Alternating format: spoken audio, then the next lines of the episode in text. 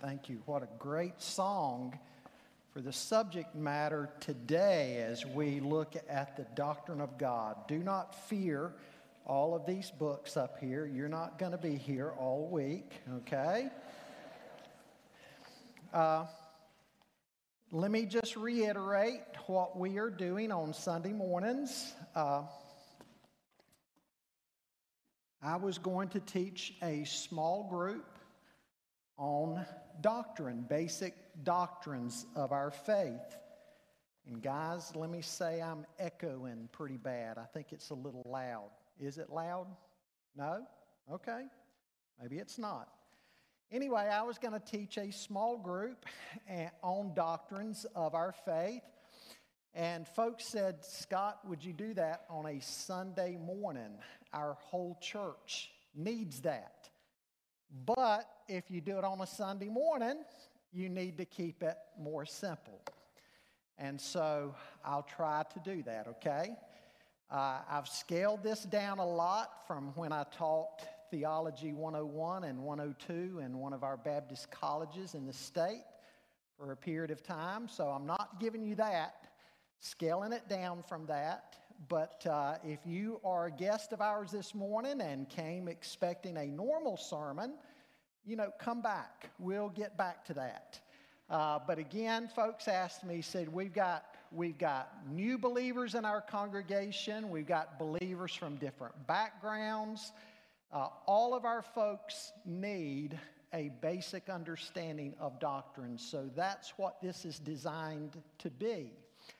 Uh, you should have one of these pages, a handout that you were given on your way in uh, eight pages, front and back. If you don't, you need to raise your hand because we've got ushers need to get you a copy.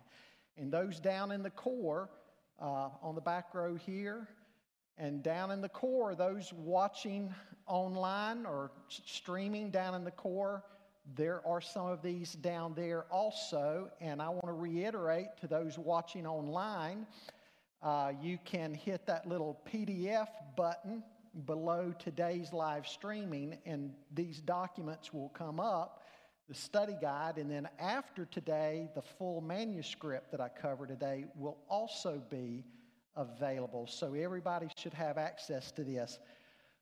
Don't be concerned if you're sitting next to somebody and the bottom of their first page ends with the number six, and the bottom of your first page ends with the number seven.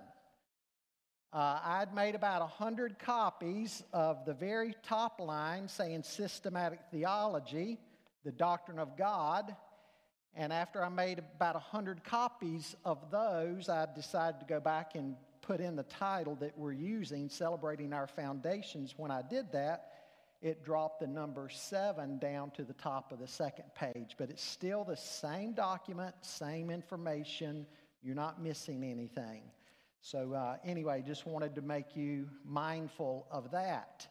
Uh, a couple of housekeeping matters. We do want to pray for Ann Shuford, John and Ann Shuford. Her mom did pass away. She has been caring for her mother for couple of years now, so we want to pray for Ann in a special way. And also, Helen Andrews in our church passed away over the weekend. And her service will be here Wednesday morning. Visitation will be in here at 10 a.m. and the service at 11 a.m. So pray for Rhonda Walls. She's in our church, and it's her mother, Helen Andrews, uh, that passed away. So remember uh, these families. Take your Bibles out this morning, and I want to ask you to turn to a couple of passages of Scripture as we look today at the doctrine of God. And uh, I want to ask you to find Exodus chapter 3. Exodus chapter 3. And I'm also going to ask you to find Psalm 139. Psalm 139. And I've pretty well decided, I think we will only get through page five of your outline today. Probably. So, again, relax. we'll, We'll come back next time and look at the Trinity. Exodus 3, beginning in verse 13. Moses said to God, Suppose I go to the Israelites and say to them, The God of your fathers has sent me to you. And they ask me, What is his name? Then what shall I tell them? God said to Moses, I am who I am. This is what you are to say to the Israelites I am has sent me to you. And then over in Psalm 139, Psalm 139, David said, You have searched me, Lord, and you know me. You know when I sit and when I rise. You perceive my thoughts from, afar. You discern my going out and my lying down. You are familiar with all of my ways. Before a word is on my tongue, you, Lord, know it completely. You hem me in behind and before and lay your hand upon me. Such knowledge is too wonderful for me, too lofty for me to attain. Where can I go from your spirit? Where can I flee from your presence? If I go up to the heavens, you are there. If I make my bed in the depths, you are there. If I rise on the wings of the dawn, if I settle on the far side of the sea, even there your hand will guide me, your right hand will hold me fast. If I say, Surely the darkness will hide me and the light become night around me, even the darkness will not be dark to you. The night will shine like the day, for darkness is as light to you. For you created my inmost being. You knit me together in my mother's womb. I praise you because I am fearfully and wonderfully made. Your works are wonderful, and I know that full well. My frame was not hidden from you when I was made in the secret place, when I was woven together in the depths of the earth. Your eyes saw my unformed body. All the days ordained for me were written in your book before one of them came to be. How precious to me are your thoughts, God. How vast is the sum of them. Were I to count them, they would outnumber the grains of sand. When I awake, I'm still with you. Father, I pray that you would open our understanding today to your word. Your word is precious to us because it is through your word that we learn about you and your great redemptive plan for us. It's where we learn about our sin and our need of a Savior. And we're told about Jesus Christ who died, was buried, and was raised again on the third day. Lord, teach us Open our eyes and hearts and minds that we might understand wonderful things from your word. And as we talk this morning about the doctrine of God, Lord, may it result in praise and honor to you and glory being given to you and lives that are surrendered to you and to your purposes. For we pray these things in Jesus' name. Amen. Well, today, looking at uh, the doctrine of God, this is what we would call theology proper. Many of the other things under theology would be subcategories like Christology, the doctrine of the person and work of Christ, ecclesiology, the doctrine of the church, eschatology, the doctrine of last things. Those would be subcategories, theology proper refers to the doctrine of God. It's made up, as I've told you, of two words, theos and logia, which would be sayings about God, or uh, theos logos would be words or writings about God. That's literally what theology means. Now, folks, as you look at your outline and start filling in some of those blanks there, uh, there will always be an element of mystery regarding God. There'll always be an element of mystery regarding God. And yet, the scripture tells us volumes about Him. And the scripture helps us to see that we can know him. So, yes, elements of mystery, and yet he has also chosen to reveal who he is and what he's like and what he does on the pages of scripture. The late A.W. Tozer once said, What we believe about God is the most important thing about us. What we believe about God is the most important thing about us. You know, our belief or our lack of it is inevitably going to translate itself into our actions and attitudes. Have you read the classic book? I mean, it's one of the all time classics in Christianity Knowing God by J.I. Packer. You know the book I'm talking about? It's one of the, if you've never read that book, you need to. One of the great classics in Christianity. J.I. Packer said in that book, I believe that the proper study of God's elect is God. The proper study of a Christian is the Godhead. The highest science, the loftiest speculation, the mightiest philosophy which can ever engage the attention of a child of God is the name, the nature, the person, the work, the doings, and the existence of the great God whom he calls his Father. What a wonderful statement.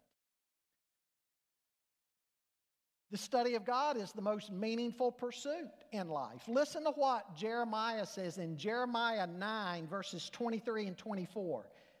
Jeremiah writes, This is what the Lord says Let not the wise boast of their wisdom, or the strong boast of their strength, or the rich boast of their riches, but let the one who boasts boast about this that they have the understanding to know me that I am the Lord who exercises kindness, justice, and righteousness on earth. For in these I delight, declares the Lord. You know, folks, a, a, a study of God is also going to unveil who we are. You remember that vision of God Isaiah received in Isaiah chapter 6. When Isaiah went into the temple to worship, and you know, the earthly king who had been king for quite a number of decades and overall was a good king in the land, had brought peace and prosperity. Of course, he, that king had messed up near the end of his life, but he had been a good king and he was dead. So I'm sure Isaiah was very concerned about what's the, what's the future of the nation going to be now? And he went into the temple to worship, and, and God gave him that vision of himself, of God high and lifted up in his train, his robe filling the temple. And the seraphim were flying around crying out, Holy, holy, holy is the Lord God Almighty. In other words, the earthly king might be dead, but the true sovereign king of the universe is still on his throne. Amen? And you remember the result of that vision to Isaiah? When he had that vision of God, got that vision of God, it also unveiled who he was. He said, Woe is me, I'm undone. He saw that he was a sinner. And if not for the grace of God, he would die right there in the presence of God. And God touched him and cleansed him and commissioned him. And so when we, when we look at God in the scripture and study God and encounter Him in our lives, it's going to unveil who we are. And we're going to end up getting a true vision of ourselves.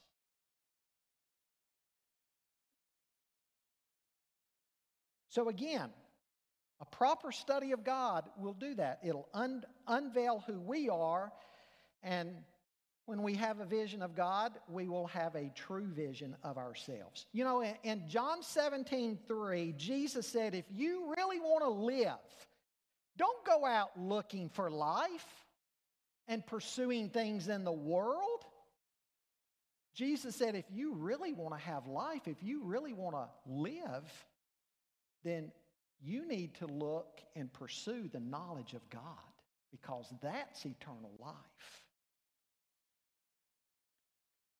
The knowledge of God is also going to give great security to our lives. Great security. In Psalm 46, a favorite psalm of many people, Psalm 46, verse 1 through 3, the psalmist said, God is our refuge and strength, an ever present help in trouble. Therefore, we will not fear, though the earth give way and the mountains fall into the heart of the sea, though its waters roar and foam and the mountains quake with their surging. And that's why he says later on in verse 10 Be still and know that I am God. I will be exalted among the nations, I will be exalted in the earth. The Lord Almighty is with us. The God of Jacob is our fortress. So God gives us security in our life. Well, our first main point this morning, I want you to write down that God exists. God exists. And under that, the first thing, Scripture assumes that God exists. You know, the first verse in the, in the entire Bible is rather matter of fact, isn't it? In the beginning, God created the heavens and the earth. Genesis doesn't try to give us an apologetic, a defense for God's existence. The Bible assumes his existence. Scripture also tells us that all persons everywhere know that God exists. Remember a couple of sessions ago when we were talking about general revelation and we were looking at Romans chapter 1, verses 19 to 25. That, that we're told in Romans, Paul tells us that through the created order, God has clearly made himself known so that men are without excuse.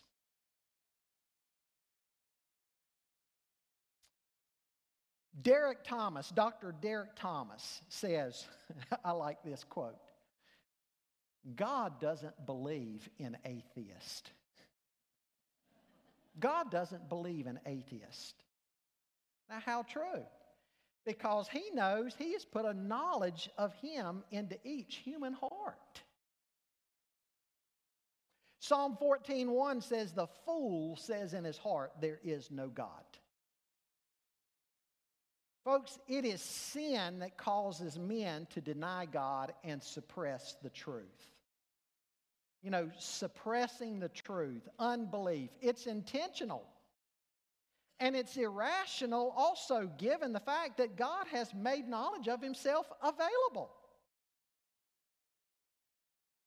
Dr. Wayne Grudem gives an example of this. He talks about back when he was a college student.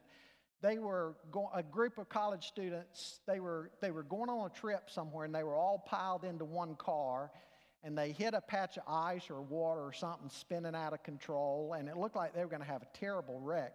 And one girl in the car, uh, she, she let everybody know constantly she was an atheist. And when that car is careening out of control, that, that girl who said she was an atheist said, Dear Jesus, please save us. You know, the Bible also tells us that Satan keeps men from believing. In 2 Corinthians 4 4, Paul said, The God of this world, the evil one, has blinded the minds of the unbeliever, lest they see the glory of God in Christ.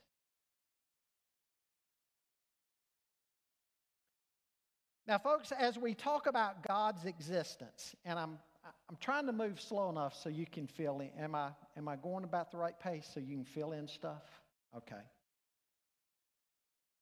As we talk about God's existence, we can also say that God is both transcendent and immanent. Now, by God's transcendence, what we mean is that He is above and beyond and greater than His creation. And God is not a slave to the natural law that He authored, but He's independent of it and above it. He can override it at will, though normally He does not choose to do this.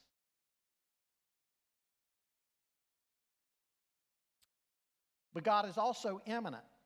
And now, by this, we mean that his presence and power pervade his entire creation. He's above this world, he's greater than this world that he created, but he doesn't stand apart from it. He's not just a spectator of the things he's made, he's present, he's involved. Listen to what Isaiah 57 15 says of this. It says, For this is what the high and exalted one says He who lives forever, whose name is holy. I live in a high and holy place, but also with the one who is contrite and lowly in heart. Isn't that great?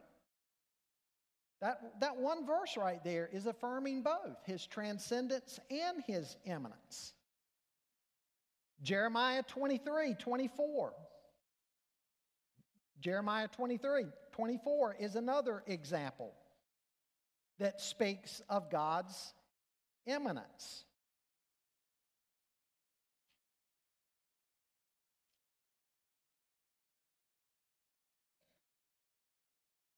Who can hide in secret places so that I cannot see them, declares the Lord?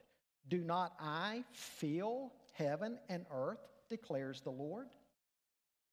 And yet, listen to Isaiah 55. Isaiah 55, verses 8 to 9, speaks of God's transcendence. Says for, he says, For my thoughts are not your thoughts, neither are your ways my ways, declares the Lord. As the heavens are higher than the earth, so are my ways higher than your ways, and my thoughts than your thoughts. And so one verse emphasizes the immanence of God, and another his transcendence. So God's immanence, God's immanence means that God is very involved in the world he has made. And yet his transcendence points out that he is greater than his creation. I know you've got a good bit to write there, so I'll say that again. God's immanence means that God is very involved in the world he has made, yet his transcendence points out that he is greater than his creation.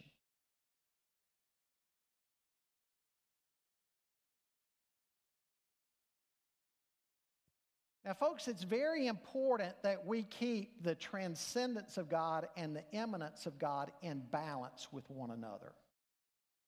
We need to see both. Because if we don't see both, you know what we're going to do? We're going to distort God.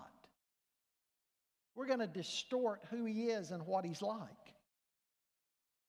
And if we emphasize his transcendence, then we're going to think he's distant and aloof and uncaring. If we emphasize too much his immanence, we're just going to think that he's our buddy buddy. He's the man upstairs, he's buddy buddy. What a horrible way to describe God, right? The man upstairs. Don't ever say that. But again, we need to keep both in, in balance. I mentioned to you one of our Baptist theologians, Millard Erickson.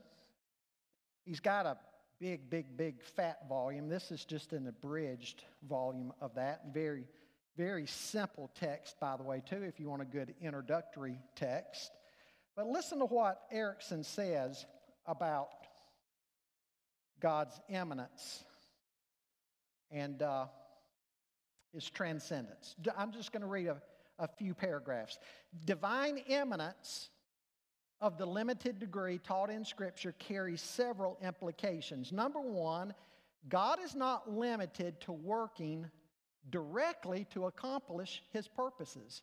While it is obviously a work of God when his people pray and a miraculous healing occurs, it is also God's work when, through the application of medical knowledge and skill, a physician uh, uses is successful in pre- preventing illness or bringing a patient back to health. Medicine is part of God's general revelation, and the work of the doctor is a channel of God's activity. Again, an example of God's immanence. A second example God may use persons and organizations that are not avowedly Christian. In biblical times, God did not limit himself to working through the covenant nation of Israel or through the church. He even used Assyria and Babylon, pagan nations, to chasten his own people, Israel. He's able to use secular or nominally Christian organizations. Even non Christians do some uh, genuinely good and commendable things. And a third implication, we should have an appreciation for all God has created. The world is God, and He's present and active in it. Just a few things he mentions there. Implications of His transcendence. One implication is there's something higher than human beings. There's something that gives us value from above. And then, secondly, another implication of transcendence God can never be completely captured in human concepts. This means that all of our doctrinal ideas, helpful and basically correct though they may be, cannot fully exhaust God's nature. He's not limited to our understanding of Him. A third implication our salvation is not our achievement. We're not able to raise ourselves to God's level by fulfilling His standards for us. A fourth implication there'll always be a difference between God and humans. The gap between us is not merely a moral and spiritual disparity that originated with the fall, it's metaphysical, stemming from creation. Even when redeemed and glorified, we will still be renewed human beings. We will never become God. So, just a few implications, practical outworking implications of both God's immanence and his transcendence. Now, folks, not only does the Bible proclaim God's existence, but the Bible also points out that God is knowable. God is knowable. We've already established in previous sessions that through general revelation alone, God's existence is known so that men are without excuse. And we saw there that through nature, through history, and through the inner conscience, man knows there is a God so that in general revelation, there's enough to condemn us, not enough to save us. We need special revelation for that. But again, through general revelation, even, we see that God is knowable and God has revealed himself. John Calvin said that God condescends to us in baby talk. That's true, isn't it? Condescends to us in baby talk. God gives special revelation in order that we not simply know that He is there, but that we can actually know Him through relationship.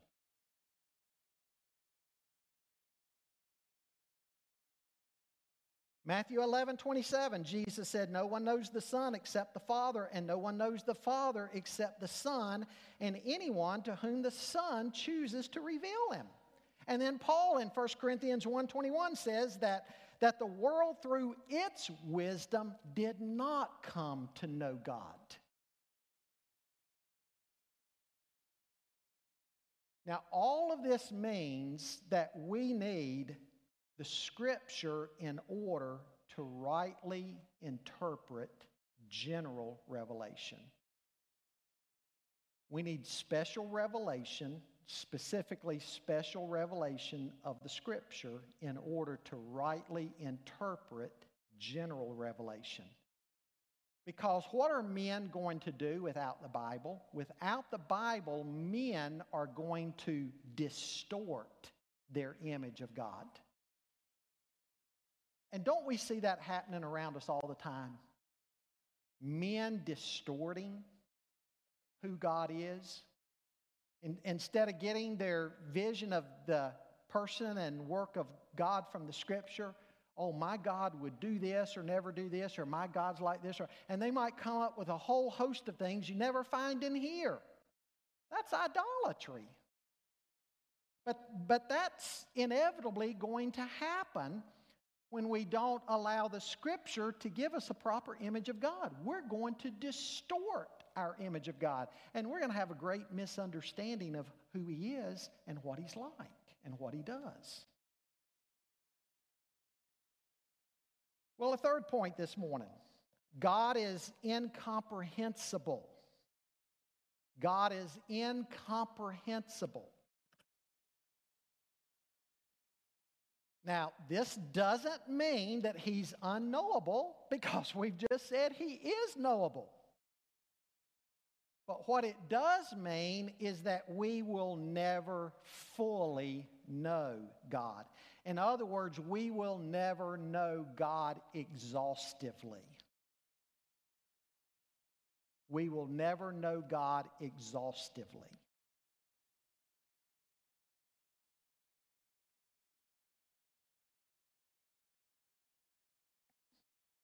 You could write down Psalm 145 3, Psalm 147 5, 1 Corinthians 2 10 through 12. Let me just read the end of Romans 9, the very tail end of, uh, excuse me, Romans 11.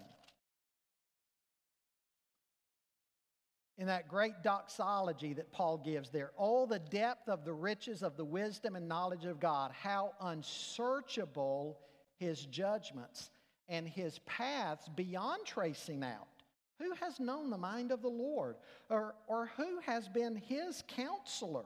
Who has ever given to God that God should repay them? For from him and through him and for him are all things. To him be the glory forever. Amen. So again, we'll never know him exhaustively. And, folks, we can, we can even say that the incomprehensibility of God means that it, it also means that we will never fully know any single thing about God. In fact, even in the age to come, we will never fully know God. Keep in mind, He's the sovereign Lord of the universe. And even in heaven, we're not going to be that. There's only one. We're not even going to fully know Him exhaustively then. Now, his incomprehensibility is, is mainly because of two things. First of all, man's sinfulness. Man's sinfulness. And then, secondly, God's greatness, his infinite greatness.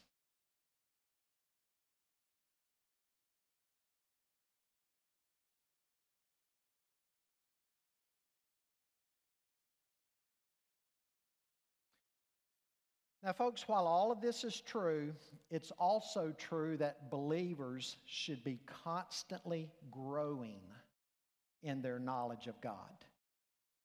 In fact, we're commanded in Scripture to be constantly growing in our knowledge of God. And, and so, one of the joys of the Christian life should be this lifelong adventure of knowing God. Lifelong adventure of knowing God.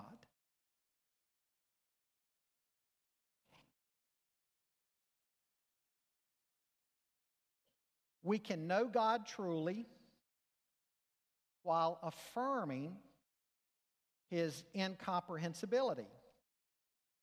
That is, the Bible, since it's inspired and inerrant, it only makes true statements about God. So while our knowledge of God will always be limited, we can know God in truth based upon what His Word teaches us about His nature and character. And, folks, again, I think it's important to say that knowledge of God doesn't mean that we just know facts about God. That Jeremiah passage out of Jeremiah 9 I read a moment ago, uh, I read a moment ago. The, the Bible affirms that we can actually know God. He's made it possible through Christ for us to know Him. So we're not just talking about knowing facts about Him, we're talking about knowing Him in relationship. Now let's turn to number four the character of God. The character of God. We can't say everything the Bible says about God all at once. We, we need ways to characterize the attributes of God.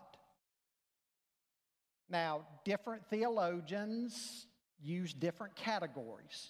Okay, so this, these are not the only categories you could use. Charles Ryrie, for example, in his basic theology I told you about at the beginning, a very simple, a good starter theology by Charles Ryrie. He talks about all the different ways that the different words used to categorize. But now, the two that I'm going to use here, uh, the, the communicable attributes of God and the incommunicable attributes of God. The communicable attributes are those attributes of God that He shares to some degree with us. And we're going to talk about this in a minute, okay? Those attributes of God that He expects us to imitate. And then there's the incommunicable attributes of God, those attributes of His that belong only to Him. So let's talk about those first the incommunicable. I want you to write down God's eternality. God's eternality. Psalm 90 what does Moses say there? From everlasting to everlasting. You hear what Moses is saying? From eternity past to eternity future, you are God.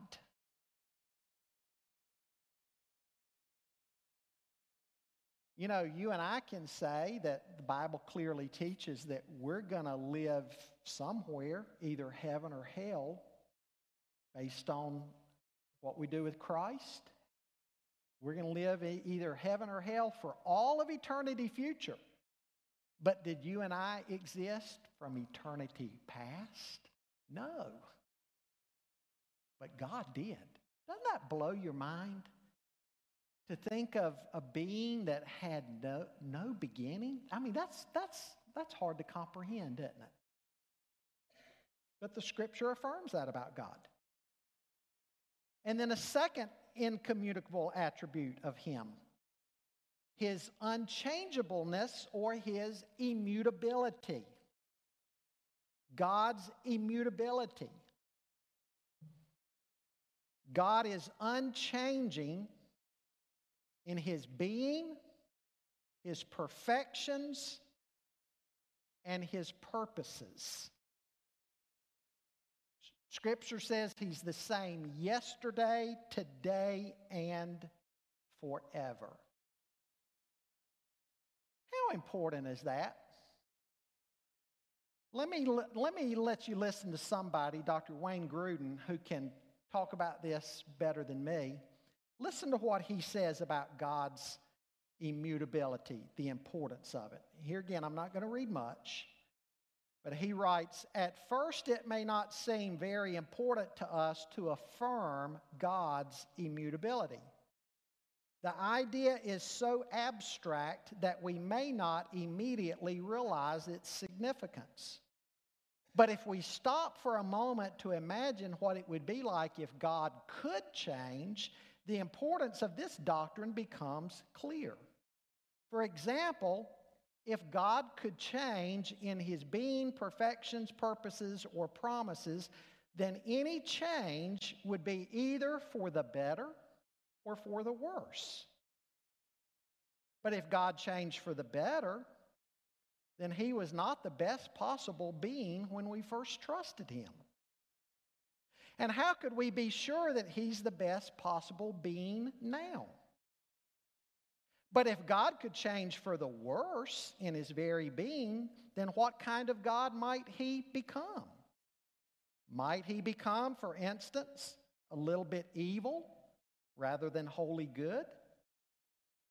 And if He could become a little bit evil, then how do we know he could not change to become largely evil or wholly evil? And there would be not one thing that we could do about it, for he is so much more powerful than we are. Thus, the idea that God could change leads to the horrible possibility that thousands of years from now, we might come to live forever in a universe dominated by a wholly evil omnipotent God. It's hard to imagine any thought more terrifying. How could we ever trust such a God who could change? How could we ever commit our lives to Him? Just a little bit more, and I'll, I'll finish. He says, Moreover, if God could change with regard to His purposes, then even though when the Bible was written, He promised that Jesus would come back to rule over a new heaven and a new earth, he, was, he has perhaps abandoned that plan now. And thus, our hope in Jesus' return is in vain. Or if God could change in regard to his promises, then how could we trust him completely for eternal life or for anything else the Bible says? Maybe when the Bible was written, he promised forgiveness of sins and eternal life to those who trust in Christ. But if God can change, perhaps he's changed his mind on those promises now. How could we be sure? Or perhaps his omnipotence will change someday so that even though he wants to keep his promises, he'll no longer be able to do so. He says a little reflection like this shows how absolutely important the, doc- the doctrine of the immutability of God actually is. I think he says that very well. The immutability of God, it speaks volumes to us even in our worship, doesn't it? We don't serve a God who's fickle, who's changing. We can depend upon Him and we can know He consistently deals with us according to His Word. He's not some moving target. And we can count on the fact that His purposes remain the same too. Folks, there's a great deal of assurance and confidence in that.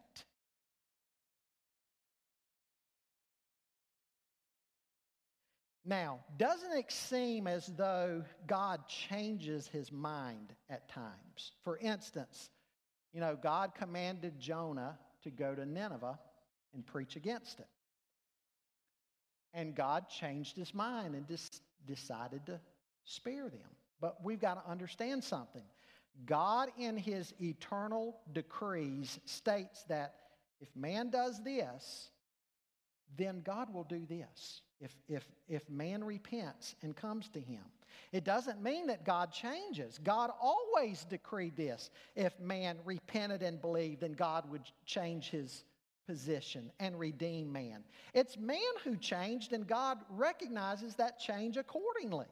And so the saving of Nineveh was always in the heart of God if they would repent.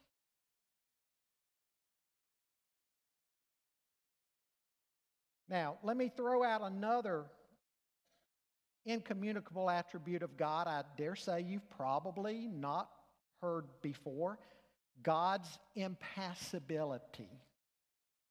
God's impassibility.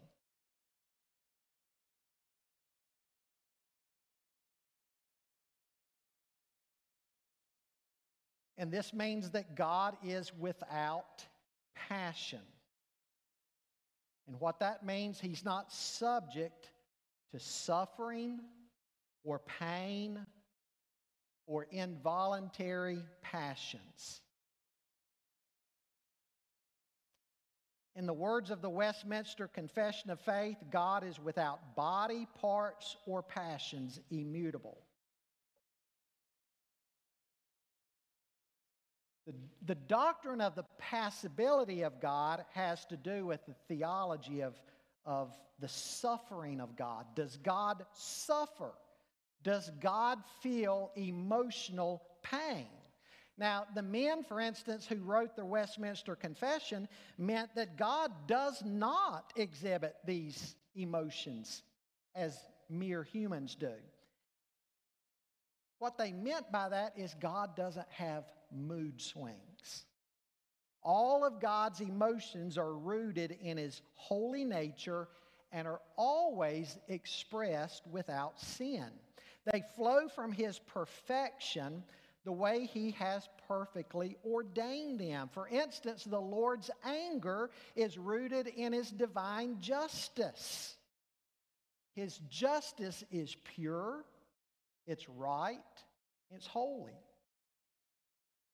His anger is perfectly righteous and predictable. It's never capricious, it's never fickle or malicious. And so, even in his anger, God never sins. The impassibility of God means that God is not cold. He's not cold. It, it, simply means he doesn't have passions like men. In other words, God doesn't pitch temper tantrums like a three year old. Now, the impassibility of God actually necessarily goes along with God's independence that I'm going to talk about in a minute.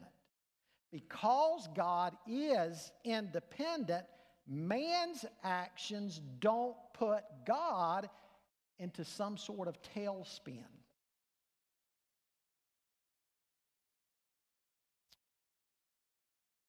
Now, next on this list, we could talk about God's omnipresence. We read today at the beginning Psalm 139, where David said, Where can I go from your presence? You know, I go this direction, you're there, this direction, you're there, that direction, you're there, that direction, you're there.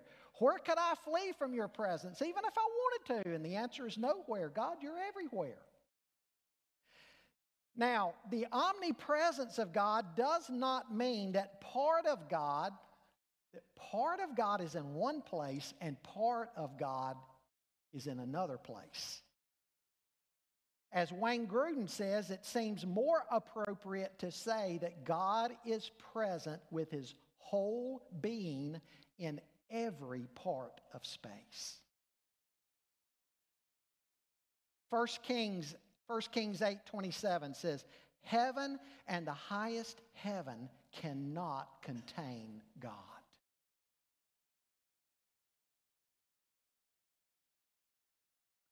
Then we can talk about God's omniscience the fact that God knows everything.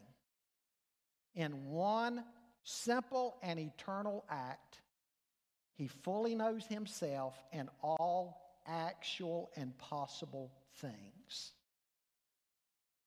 God doesn't have to learn, God doesn't have to sit at the feet of a teacher. God is all wise and all knowing. And not only does he know all things, but he always chooses the best possible goals and the best possible means to meet those goals.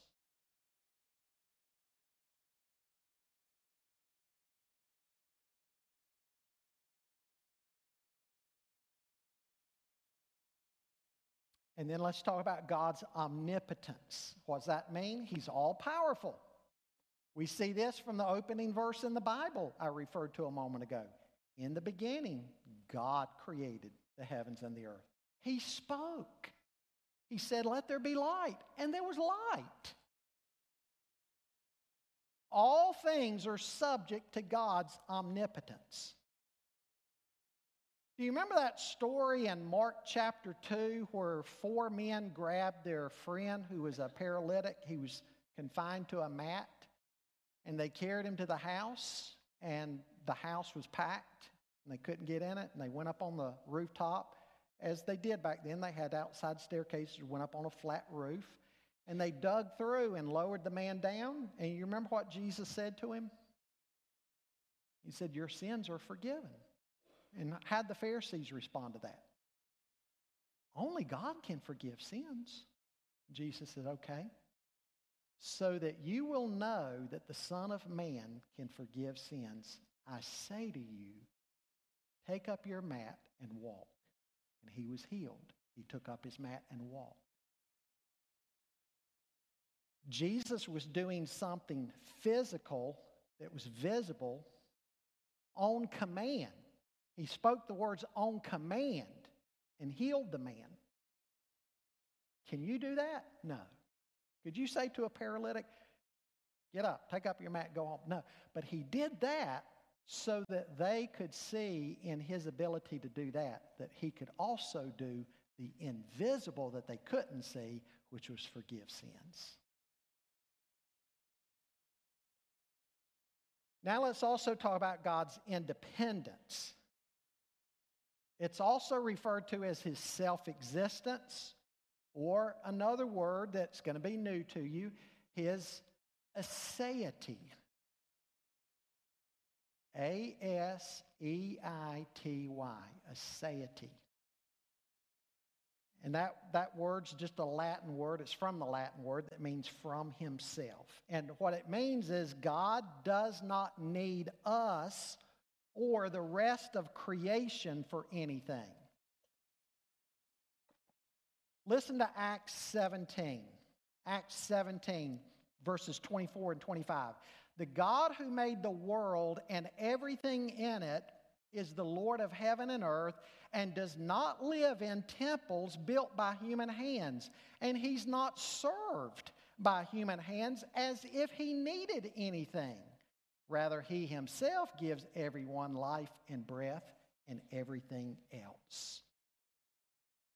God's aseity or his independence says to us that, that God didn't need us because he was lonely.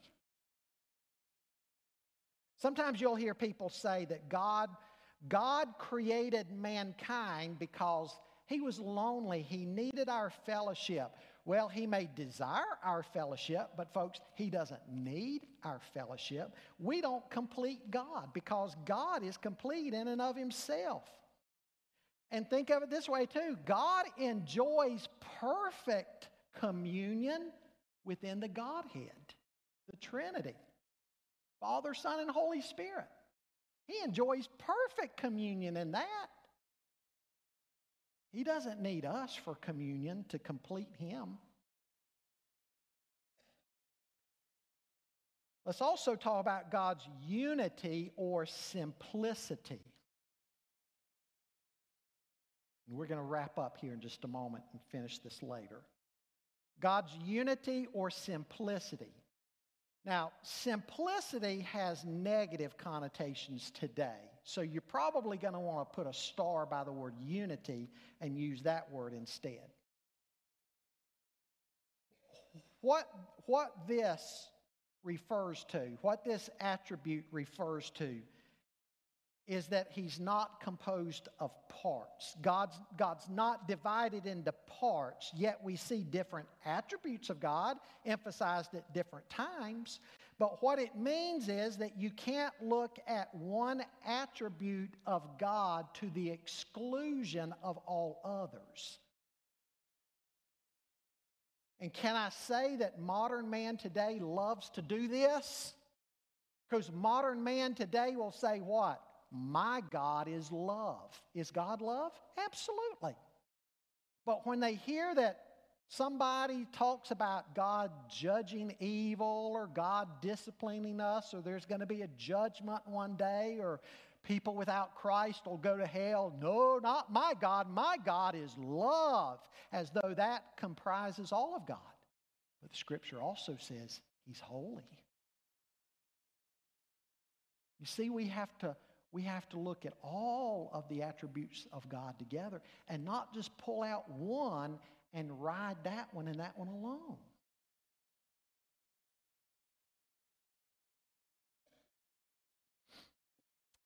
And then lastly, here, let's say God is invisible. Yes, the Bible does record instances when people have seen outward manifestations of God. Isaiah, I mentioned Isaiah a moment ago. He saw the Lord high and lifted up and exalted. In Genesis 18, The Lord appeared to Abraham by the oaks of uh, Mamre. Now, in those instances, God took on a visible form to show himself to people. Now, we're not told exactly how God did this, we're just told that he did. And the greatest vis- visible manif- man- manifestation of God is what? Jesus. John 1:18, John 1:14 and 1:18. The word became flesh and tabernacled among us, and he's come to show us what the Father is like. But nonetheless, we know that God is invisible. And, and, and, and, and this is one of the reasons we're not to make images of God to be used in worship. Because what would we make? If you tried to make an image right now to, to worship God, what would that image look like? It would fall short of God's glory. It would be an idol, and it wouldn't do God justice. He hasn't revealed himself to us in some kind of form that we can copy. Again, the closest we can get to this, Christ, God incarnate, coming in the flesh, and then the image of God in, in man. Man's created male and female in God's image. But other than that, we're not to make images. Okay, just very quickly, and we're going to wrap up. Communicable attributes. I said these are those that God expects us to emulate. We can talk about God's love. You know, 1 John 4 8 says what? God is love. And because God is love, a true sign of conversion, according to 1 John, is that we love one another. So we're to emulate God in this. Will we love perfectly the way He loves? No but nonetheless, he expects us to love. God's holiness, Isaiah chapter 6. Folks, that, that seemed, if you, if you were to have to be pinned down on something, say, what, what's, a, what's an attribute in the, of God in the scripture emphasized maybe more than all others? A lot of people would say love. I would beg to differ. I think it'd be holy, holiness. Because what Scripture say of God? Holy, holy, holy. Thrice. Scripture never says of God, He's love, love, love, or justice, justice, justice, or mercy, mercy, mercy. But it does say, holy, holy, holy is the Lord God Almighty. And we're to be holy. 1 Peter 1 13 through 16. We're to be holy because God is holy. Again, he expects that in us. In God's mercy, Lamentations 3, God's mercies are new every morning. And Jesus said in the Sermon on the Mount in the Beatitudes, Blessed are the merciful. We could also talk about God's goodness. Jesus said in Luke 18 19, No one is good except God alone. The goodness of God, Genesis 1, before sin, before the fall, God saw everything that He had made, and behold, it was what? It was good. And then we could also speak of God's truthfulness. He's a God of truth. As Paul says in Titus 1 2, we serve a God who cannot lie.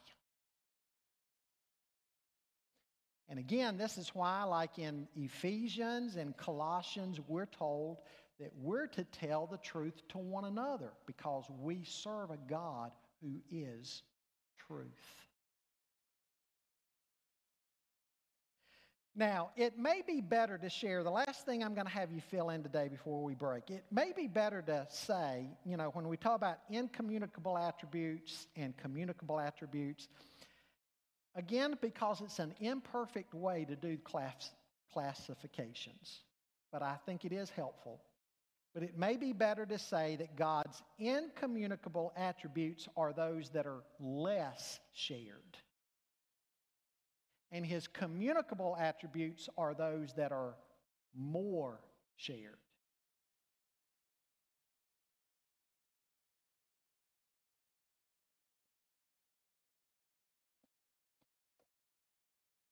Now, see there, that wasn't so bad, was it? I'm going to end before going all through the doctrine of the Trinity.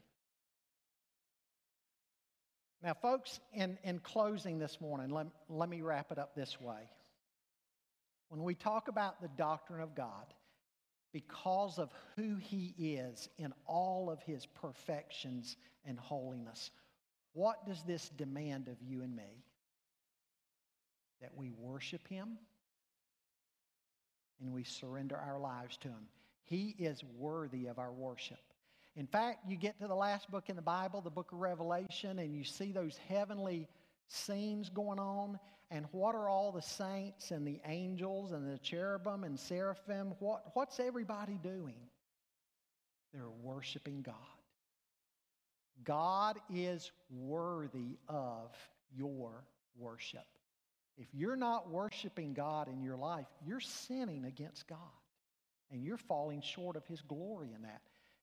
He is a God full of grace and glory. He's an awesome and holy God. He deserves my worship and your worship.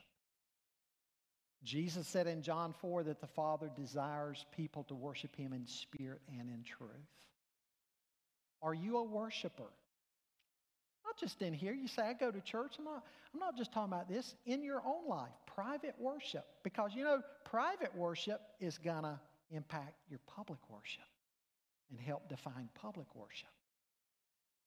So, do you need to make some changes in that regard and become a worshiper? When you think of these attributes of God, these that He shares with us, are you living in holiness? Are you living in love? Are you living in mercy and goodness and truthfulness?